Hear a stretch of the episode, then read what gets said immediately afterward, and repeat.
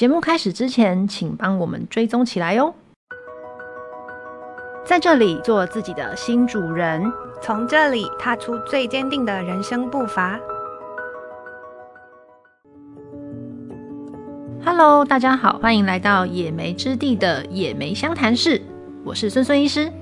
Hello，大家，我是歪歪啊。最近天气变冷了耶。哦，对，好冷，上周末好冷啊。嗯，天气冷就会想要喝一点补汤养生。哦，对，你知道，其实我脑海中每次只要进入秋冬，天气微凉的时候，嗯、我就会有一个就是呃优质女性的理想生活的一个景象浮在我脑海，嗯、就是煮一锅自己喜欢喝的汤，甜汤，嗯、像是嗯、呃、紫米红豆啊、桂圆红枣啊，哦、或者是银耳这种，嗯，然后就是吃着自己做的羹。汤，然后窝在自己的小天地里做自己喜欢做的事。嗯，嗯，我很喜欢这个画面。哦，这个画面感觉起来好温暖哦。对啊，嗯，感觉很健康。确实，确实，这个女性养生呢，现在变得越来越重要。嗯，因为在目前的社会中啊，女性不仅要面对职场的挑战，还要兼顾家庭与社交生活。那在这个快节奏的生活中呢，我们时常忽略了身体的需求。今天我们请了一位特别来宾，是一位专业的中医。医师，他将会与我们分享如何运用中医的智慧，为女性的身体注入活力，促进健康的生活。今天非常开心，又请到了一位重量级来宾，也就是我们的学姐陈小萱中医师。嗨，欢迎小轩医师。主持人好，大家好。那学姐同时也是一个呃中医的食疗品牌的创办人。我们先请学姐来自我介绍吧。嗯，大家好，我是小轩医师，大家都叫我小轩医师。然后，呃，我目前在爱群中医任职。那其实我创办了一个品牌，叫做富有食坊。那其实它是一个比较很自然养生的品牌，就是完全我们就是走食疗的部分，希望这种就是传递这种饮食的概念，就是给我们的在乎养生的朋友们。嗯嗯嗯，好，谢谢学姐。呃，我今天其实因为我是学西医出身的，嗯，然后中医对我来说是另外一套理论逻辑，所以我今天跟各位一样，都是来向学姐请教中医小白。对对对对对，没错。那首先，呃，我们想要问一下，就是呃。学姐怎么会有创业的这个起心动念呢？嗯，其实哦，应该它算是我的第二个创业。嗯，那我主要的诊所其实是在做不孕症。嗯，那不孕症从我三十几岁开始做到现在。那我觉得，其实早期我在诊间面对这一些备孕的女生的时候，嗯，你知道有时候她们有时候会在我诊间，甚至可能哭一个小时哦，备孕的压力太大嘛。对，然后以前的我，我觉得可能还不够成熟，我可以倾听，我可以陪伴，嗯，可是我不知道该怎么去帮她。嗯，那其实还有一个关键因素是，我觉得这个诊所也陪伴我成长，因为第一个创业那时候年轻，很多事情不懂，嗯，你我们医学院训练出来就是要求很多嘛，哈，要求完美。但是可能我觉得我在跟人的沟通上不够完美，oh. 所以其实一开始我是很辛苦的。包括比如说同事可能不了解你为什么要求这么多，嗯嗯，对，是不是意思？完全理解，觉得你很龟毛难搞，直白一点讲就是这样。对，你可能你皱个眉头，嗯，他是不是要生气了？啊，对对对对对，好像似曾相识。真的，有时候我就直接跟他说，哎，你这个要怎样怎样？他说，所以是生气了，很害怕这样子。对，而且我们还有那种新同事进来就已经听完了所有谣言，好像你是魔女，就是哎他会摔病历哦，他会干嘛？就是种种谣言都听。完了，真的穿着 Prada 的恶魔。对，我觉得这就是因为医师本身就是智商碾压很多人，所以大家对你们就是会有一些哦距离感嘛。对，所以你你稍微有一点不满，他们就可能觉得呃要被凶了这样。然后我觉得还有一个原因，可能我的长相就是让人家觉得很容易很严肃，所以我每次不讲话，我在想事情的时候，他们就会 觉得你是不是在生气？实际上没有，我只是在想事情。对对对，蛮吃亏的。是，嗯，对。然后后来就是呃慢慢慢慢，其实我觉得。你自己做了一段时间以后，你会其实，在经营上跟在病人上面，你会一定会遇到很多的困难，嗯，好，包括病人的互动什么的。然后你慢慢你会追求自己内在的成长，你会慢慢思考，医疗这件事情不是只有给专业，嗯，你会发现厉害的医生，其实在医病沟通，在支持心灵这件事上，他是可以做到很好的哦。嗯，这我好像可以理解，因为我不是最近我其实腰伤很长一段时间嘛。那我在台北市其实也看过了各大医生，都是名医，可是我最后是选择回花莲去看，但不是因为那个医生是大家都推荐，就是他是唯一一个不是只叫我开刀的人，嗯、就是他愿意跟我谈其他的医病的计划，嗯、我就觉得那我遇到问题了，我还会想要回去找他。对，没错，嗯、就是这种感觉。所以我觉得就是，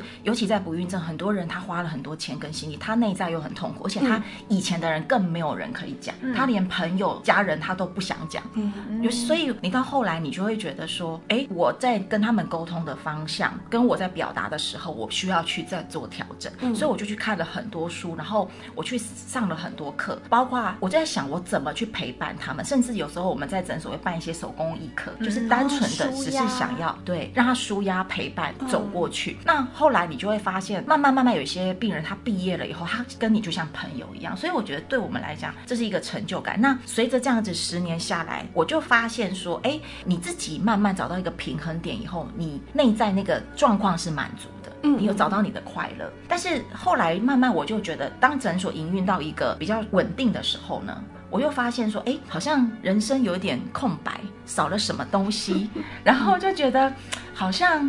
呃，就开始觉得说，不知道为什么，尤其过四十岁后，我就觉得突然，然后觉得很低落，不知道在低落什么，你知道？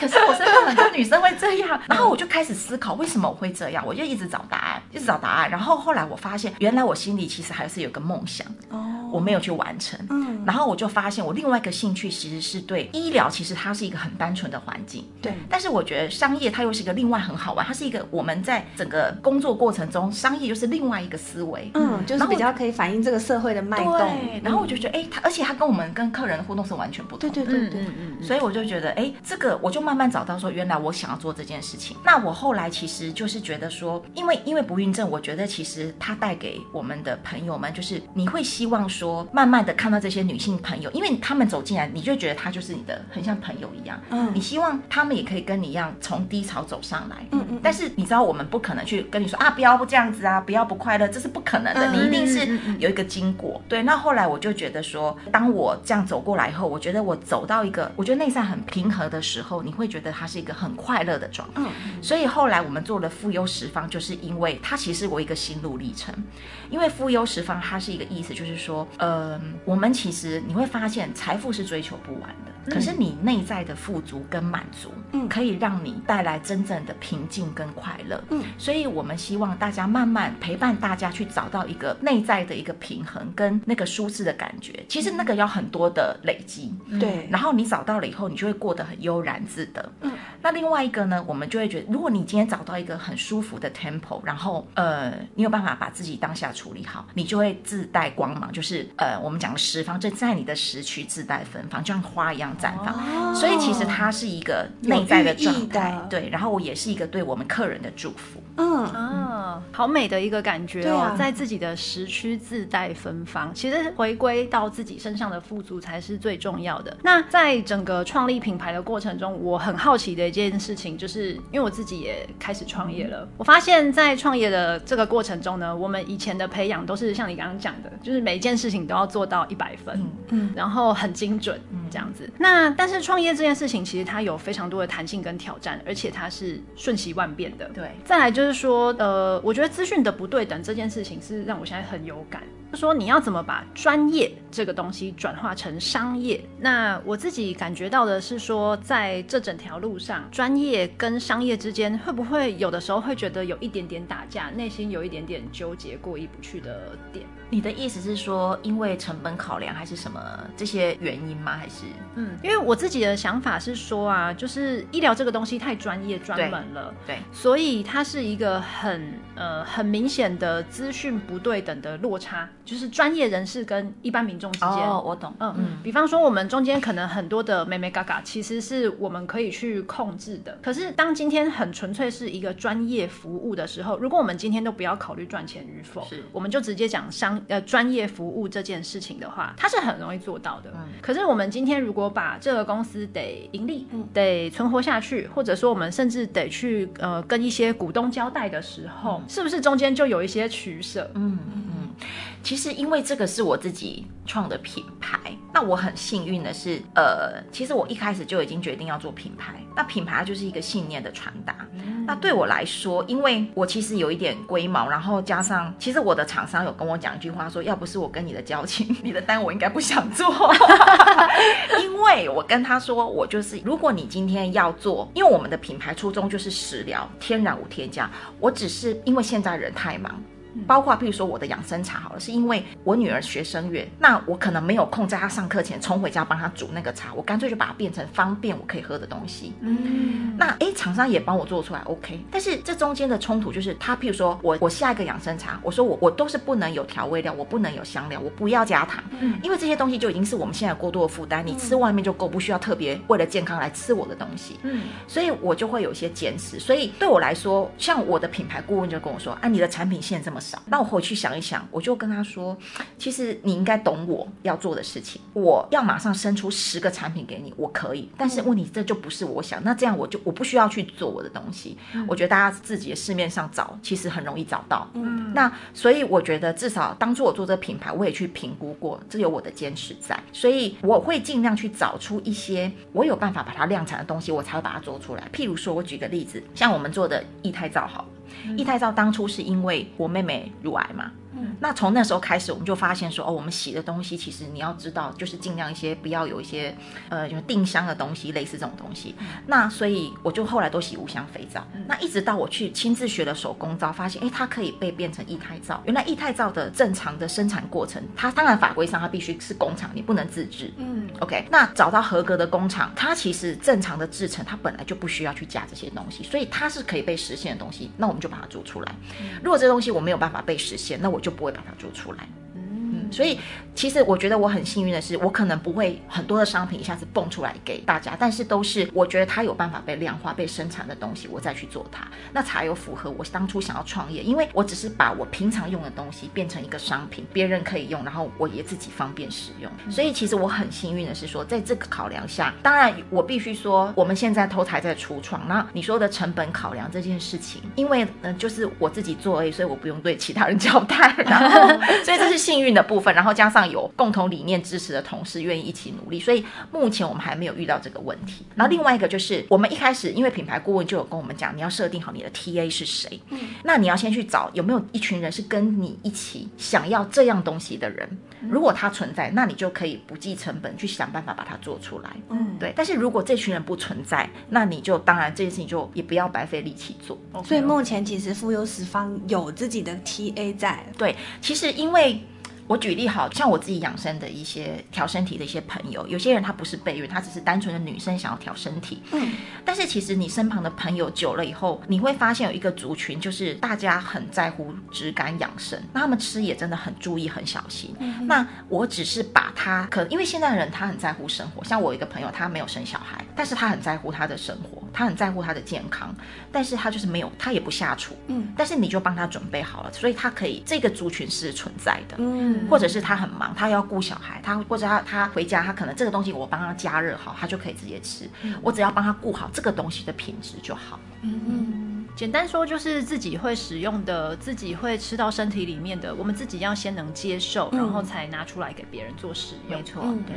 那在整个品牌啊，还有这个呃制作啊、研发新产品的过程中，有没有一些什么样的小故事，或是曾经内心有所冲突，然后后来又整理好了，然后过了一个坎，有没有类似这样子的经验可以跟大家听众分享一下？其实小故事蛮多，因为它是我第二个创业，我觉得至少我的心理呃会比第一次好很多。因为第一次那时候比较年轻嘛，所以你会遇到很多，然后很低潮。但是你第二次，你也过了四十岁，你就觉得啊，人生不过就是这样，每天就是这样，对，就是就是就是一直挑战。其实我有一个老师跟我讲一句话，我我觉得蛮感动，因为其实有时候创业就是资源，他说就是他就是一个资源的调度。我就听完，我觉得有时候就是你要转念，嗯哼，譬如说你今天在要什么资源没有，或者是什么东西。无法做到的时候，你要想办法去转念。然后，因为我是一个，我今天可能遇到困难很低潮，我睡前会想办法让自己去沉淀。隔天睡一觉起来，我会再给自己一些打气，嗯哼，去面对它。嗯，那我觉得这个故事要比较久的，应该就是讲我的鸡汤。其实我的鸡汤真的是从头到尾弄了两年，从我们想要做便利的鸡汤粉包。那我们本来很快就可以变成这个产品，因为我们本来想说要做很期待方便的，嗯，结果呢，我就是跟厂商问说，那我可不可以用我想要的机？然后我就花了半年哦，去找了机，然后我终于找到了。然后后来呢，厂商跟我说，哎，不能用。我想哈，怎么会这样？半年过去了。我说他不行，因为我后来想说啊，可能因为他没有自己，但是他用的机不是我要的机，因为我我觉得我今天要做出来产品就是我自己要用的，嗯，我一定要用我在乎我自己在用的机，所以那既然不行，好，那就转头。后来又找到了机器工厂，它可以帮你变成干燥粉，然后呢，真的沟通了两个月，好不容易见到老板，然后老板聊得很开心哦，然后进去聊了聊哦，然后呃，老板也很认同我们养生的理念什么什么、嗯、，OK，然后说啊，那你回去把那个案子提过来给我，我参考看看。然后呢，我就好回去火速整理好，然后也把它弄得很漂亮的 PowerPoint 提过去，最后就再也没有下文，石沉大海。对，然后后来就是又在找，又往这个方向找，那也找到厂商，那厂商有现成的鸡粉，嗯，我就说，哎，那请问一下这个鸡粉呢，它的呃优势，它的优点是什么？那厂商就是很大嘛，他就觉得你这个好像是小毛头来问这种问题，哦、就说嗯、呃，我想想看，然后也没有下文了，嗯、就感觉这个问题很冒昧，你知道吗？嗯、那时候会觉得啊、哦，自己 OK，好，那继续这样子。那后来又找到一个很热心的厂商，他有鸡粉，OK。那鸡粉也是不错的，但是后来发现它成本不行哎、欸，你这样做出来，这个价钱高到可能不会有人想要买哦，哦，就完全不行。而且后来我发现它上产线要包，你还要再加动物蛋白，它会黏，嗯，所以你要包装，它又要再加玉米淀粉，那就失去我的意义。哦、对，好，那大家就跟我说，你既然都已经搞了一年多不行，那你只好转念，你要换方向。嗯、好，我想我觉得至少我花了一年多，我努力去试了，它还是没有办法被实现，那我就只好换方向。你会发现，其实你遇到困难真的不要放弃，就是不过有时候会觉得你遇到困难，有时候老天是在暗示你这条路就是走不通。嗯哦，换一个角度想，确实。后来我现在找到了厂商，我很感谢他，超级热心，嗯，然后也很愿意分享他专业的理念给我，所以我就觉得有时候你前面遇到困难，不见得他就是困难，都是为了成就后面那一刻。换一个角度想，上天可能在给你暗示，嗯，这样子，嗯，对。哎，我觉得这个很有趣，哎，就是很像人家说什么，你现在要把身边那个错的人踢走，对的人才会进来。对对对对。那那个呃，我想要请问学姐，就是像我们现在都会很重视像安心中药这个概念，对。那我想，因为我们都是比较知道说这中间整个过程中有没有什么样的细节，嗯。那对于一般民众而言，我们要怎么去挑选所谓的安心中药呢？毕竟大家都是可能需要哎长时间拿热水冲泡啊，嗯嗯。一定也很多人会害怕说有一些农药啊、重金属啊、残留啊等等等等，这些我们比较不知道的细节。没错，呃，其实说真的，安心中药这件事情，我也跟厂商聊了很久。嗯，那呃，如果说像在诊所里面，我们就就是会希望他要检附报告过来。嗯，但是安心中药它的检验就是符合政府规定验的项目。嗯，OK，那但是我们会做到另外一个阶段，就是说我的成品出来再送验一次。哦，对，就是说，一个是源头，我进的时候我就先选，因为台湾蛮幸福的是，蛮多家厂商会做安心中药，嗯，OK，但是安心中药你要想哦，市场机制就像回应刚刚孙医师讲的，就是哎，我的专业跟商业，你要想，我不可能所有的品项，因为它一定是大量使用，嗯，它比较容易拿到安心中药。哦，厂商他也说有些药很少用，它就不一定会是安心中药哦。所以我们在使用上就是要留意。所以当然我们就会尽量去找安心中药的厂商。嗯、那现在也有一些新厂商，哎，年轻的药师很有心去认真发展这一块。然后我要的每一个东西，他都可以给我报告。我觉得至少我在这个，嗯、所以我有时候我像我有些民众他自己他来找我看诊的时候，他会想说他自己泡一点养生茶。嗯、那我就会跟他说，那你可以去找，因为就是台湾这些知名的品牌，嗯、你就去找点跟他买，他就。就是会有报告，你就比较放心。那对我们来讲的话，我品牌产品做出来，我还会再去做一次送验。嗯，你用这个东西，这个食物加那个食物，你要全部在一起，你还是要送验一次，是最安全的。嗯嗯，这样子的话就有层层的把关了。对对。那接下来啊，就是我自己观察一些身边的医师朋友们，那他们其实就大家从以前纯看疾病，要可能开始步入一些呃，包括一些自费项目的时候，或者是想要拓展一些客源的时候，那大家就会问一个问题：要不要加入一些商业的互助组织呢？就类似这样子的问题开始出现了。嗯，然后这件事情啊，其实就是蛮众说纷纭的啦。那我可以分享一下我自己的经验，就是因为我自己的呃职业的历程是，我一开始是在医学中心，就是 center，然后纯看病。那后来我就离开医学中心了，所以我就去了诊所。然后我的诊所一开始是健保跟自费我都有做，到后来我就渐渐渐渐我只做自费了。好，就是医美跟抗衰老这个部分。那我自己的感受是说，我觉得。嗯，其实要不要加入这些商业的互助组织，我觉得还是要回归到你的本质，就是说，呃，你你看健保的人大概不太需要加入这种东西啊，因为大家都会生病嘛，所以你会有一个 base 量在那里。所以还是要看你的科别跟你大部分的业务内容是什么。嗯，那再来就是我觉得个性也很重要。嗯，因为毕竟我们这样子养成的呃习惯都是别人听我们说，然后我们发号施令，别人去进行。其实我根本不需要去 care 你其他人的。情绪，或是观感，或是你喜不喜欢我这件事情，嗯、但是到了那样子的场合，这些事情变得很重要。嗯，就你拥有再多的话语权，你拥有再多的专业，别人不鸟你就是不鸟你，他 不帮你就是不帮你。对对对对对，所以我自己的心路历程大概会是这样，所以我觉得还是要剖析一下自己的内心跟你自己的目标。嗯嗯，那不知道学姐在这方面有没有？可以给我们一些过来人的建议，或是心路历程。心路历程的确，因为我自己是这样。其实我当初是因为我要创业，我去上一些品牌的课。那我去，你知道我们个性就是要去，就是去上最好的、最 top 的老师，对，不然就浪费时间了。对，就直接走最 top，然后我们会觉得你花钱就直接得到最快的经验，嗯、最厉害的老师告诉你。OK。那那那时候我就先去上了一些像品牌的课程，那里面刚好有一个同学呢，他就有一次我在请教他一些商业的问题的时候，他说：“哎、欸，我我们有一个商会，那呃里面这次刚好有一个企业辅导的讲师蛮厉害，你要不要来听听看？”OK，那那时候就疫情嘛，还在线上，然后我就想说：“好啊，那我就去听听看。”那其实这些商会以前也都有人问我说：“哎、欸，你不要去啊，什么什么的。”那以前我就觉得我就是看诊，我把病人看好就好了，我去要做什么？因为对我来说，我觉得我医疗很简单，就是协助病人达到目的，嗯，就这样子，嗯，那符合他的目的，那我给出我最好的东西，就这么简单，嗯。那后来我去了以后，刚好因为那时候也准备要创业，我需要很多资源。你也知道，我前面光走这些冤枉路很久。那你就想说，哎，那刚好这一个商会，我进去的时候，刚好里面好多资源是我要。譬如说，他有纸盒厂商，他有是品牌设计师，嗯他有一些我需要资源。哎，然后刚好质感又是我喜欢的，所以我那时候就想说，哎，那我来试试看啊。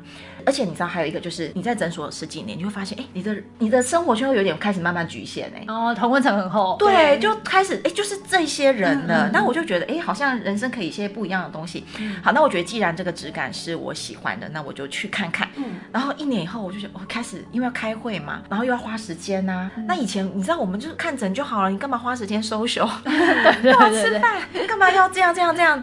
哦，一堆规定，会觉得很累，你知道？一开始，然后到一满一年的时候，我就考虑，我真的要退掉。我觉得太累了。我就反正厂商我也找到了嘛，我还要继续在这里吗？嗯、但是结果就我在犹豫的那个当下，刚好。我有一个好朋友，他要接下一任的主席。嗯，那他播了一个影片，让我很感动。他播了一群雁，呃，一群鸟在天空飞行的样子。他就是说，一群人才有办法走得远。我那时候又在重新思考这件事情。那其实这里面我有认识一些朋友，我觉得他们的职就是真的是很可以交心的朋友。我也觉得有点舍不得。嗯，那后来就在那个 moment 之下，我就决定，好吧，我再尝试一年看看。嗯嗯，那结果这一年真的，你就会发现，其实你会慢慢看到更多的不同。那加上你跟也会有一些新伙伴加入，你就有更多不同的火花，嗯、然后互相打气勉励。因为你就会觉得，其实创业的路就是大家相互相扶持。那有一次我遇到一个很好玩的一个人，他是做国际物流的，嗯，我就问他说，哎，那你为什么要来？他就说，我就是让自己从零开始啊。我觉得他这句话也有点醒我，嗯、所以你就会放刚刚孙医师讲的，就是商业跟你在医疗是。完全不同的环境，嗯，他不理你就是不理你，嗯，他就是完全不一样，就是跟诊所的生态完全不同。那后来我就觉得，其实，在商会里面，他有友谊的部分，然后还有一个就是，哎，我们都会看得到，我们也纸盒帮我做好，类似这种，哎，就是大家就是变成像朋友，大家可能在彼此的一些帮助上，可能也会比较关照一下，所以我觉得这也没有什么不好。那另外拓展自己生活圈，然后你就会发现人越来越多，那个网路人出去，你有时候会有一些意想不到的火花，很有趣。而且我最近就发现好多年轻人真的很优秀，包括像那一天我们就有认识一个天赋优势的一个老师。嗯，然后呢，我就想说，哎，那像我们我们的主管有时候跟他们的员工沟通，有时候会有一些问题。可是其实人有时候因为我们的不了解才会有误会。嗯，如果我理解你，我们就不会有误会。结果这个很这个天赋优势的老师，他是以前是护理师哦，在开刀房好像有七八年。嗯，那我就请他来帮我们员工上课。哎，你知道上完以后，我跟你说，我觉得大家对彼此的包容性就更强了。哦，然后我就会觉得说，其实商会它给你很多不同的刺激跟多，而且它其实缩短了你自己去探寻的路。嗯啊，所以你找到了一个你合得来、你喜欢的质感的商会待下来，它会增加你生活的多元性，而且在你创意的发想、创业的路上，其实它是一个你的好朋友。嗯。对，那也是蛮有缘的，也可以找到这个商会。对，嗯，对，运气好。嗯，好，那学姐的富优食方是一个算是一个养生品牌。那养生这件事情啊，不知道在这十年呢、啊，大概在你们的观察，这个市场有没有什么不一样的趋势，或者说你们在这个市场的教育啊，或是铺陈啊，有没有什么一些努力呀、啊，或是过来的想法？其实市面上养生品牌真的很多，那你。嗯反正你要找个什么四物汤、八珍汤、什么药膳，其实真的很多。嗯、那我也曾经思考过，说我们跟别人有什么不一样、嗯、？OK，所以其实因为我觉得富优食方，它是我想要推广的是一个养生文化跟美学的结合。哦，所以我一直给自己的目标是，我希望我们接下来的像我们的养生鸡汤，它可以做不同创意发想，但是我们不会背离一个初衷，叫做天然无添加。嗯，就是我们连盐巴都不加。嗯，但是我们用任何，譬如说，even 未来甚至可能想要找。找一些台湾在地的农产去做一些创意的结合，但是都不违背天然养生这件事情，所以这个是我们妇幼食坊可能会跟别人比较不一样的地方。嗯、那市面上当然也有一些养生的族群，因为你知道其实中西医有一点 combine 在一起，譬如说现在就是保健品也是一种养生，哦、就是很速成。对那我有看到有些药膳鸡汤直接把胶原蛋白浇进去。哦，就是开始有一些中西医的结合，嗯，所以我觉得其实，呃，这一个市场，因为现在人很忙，大家都要越来越有效率，对，包括像孙医师的那个再生医疗，嗯，还有功能医学的结合，我觉得它就是一个现代快速版的呃中医，嗯嗯，它其实就是很精确的让你知道说，哦，像有中医可能病人还要问我你，我把脉把到什么啊？那我现在在调什么啊？OK，但是功能医学它可能就是很简单，让你知道我在干嘛，我为什么要帮你做这件事。然后很有效率的去完成你，所以我觉得就是更科学化，去在乎养生。所以其实我觉得大家越来越在乎健康，然后大家越来越长寿。所以就是说，嗯、呃，我觉得对我来说，养生就是像我一直在跟我的客人沟通，就是你要吃对的食物。嗯，好，没错，就是说最简单一个观念，我都跟我的客人说，你的身体就像一条河流，你是个干净的河流，还是一个就是很都是淤泥的河流？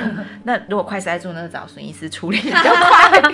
对，就是类似这样。所以。我们不能说一边调理，让你前面一直塞它，这样就不对。所以我觉得就是至少，所以我觉得养生的这件事情，就是我们给他们的就是至少我不能再给你过多的负担，而不是给你一些过多的负荷。然后另外，我觉得养生还有一个最重要是心理的健康，嗯，快乐。因为其实像有些医学说，你如果身体比较正面或乐观，譬如说癌细胞比较不会找上你，或是发炎，对不对？所以我觉得就是我希望把食疗。跟精神面 combine 在一起，那希望带给我们的消费者拿到我们东西，我是在接受养生观念的时候，他是快乐的，他是 enjoy 在里面的。哦，嗯嗯。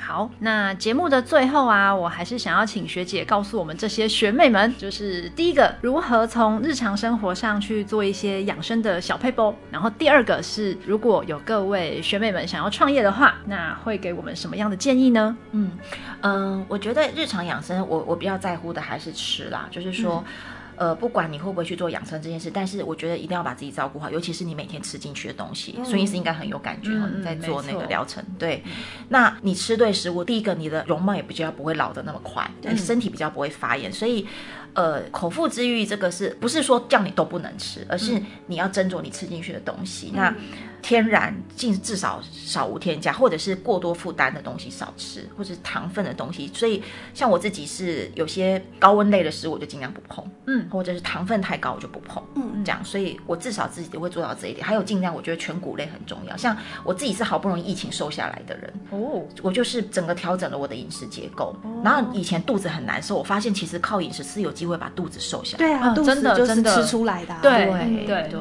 没错。嗯。然后第二个就是创创业的部分啊，我觉得就是你要想清楚。其实我要创业前，我有遇过一个。呃，商周采采访过的一个知名的老板，他创业了二十年才成功。嗯，他一直很纳闷说：“你好好的医生不做，为什么要去创业？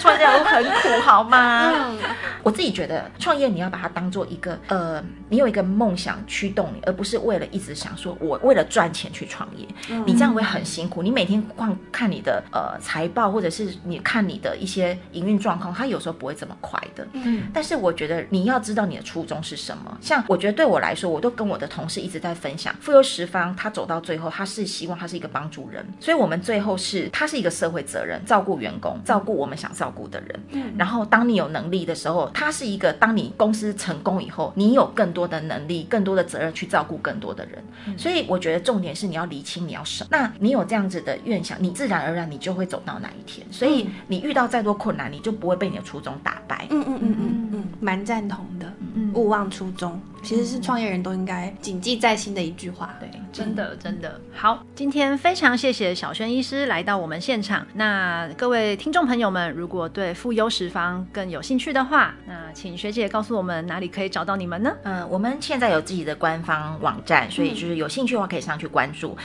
那如果你对养生品牌的理念跟养生的一些小方法很有兴趣，你可以关注我们的 FB，上面就是有很多养生文章的分享。好，谢谢学姐。那谢谢大家今天来到野莓之地，与我们共享小轩医师的各种小故事。谢谢学姐，谢谢，谢谢，谢谢。那今天的野莓之地就到这边喽，听众们，我们下回礼拜二晚上八点准时在野莓之地相会哦，拜拜，拜拜，拜。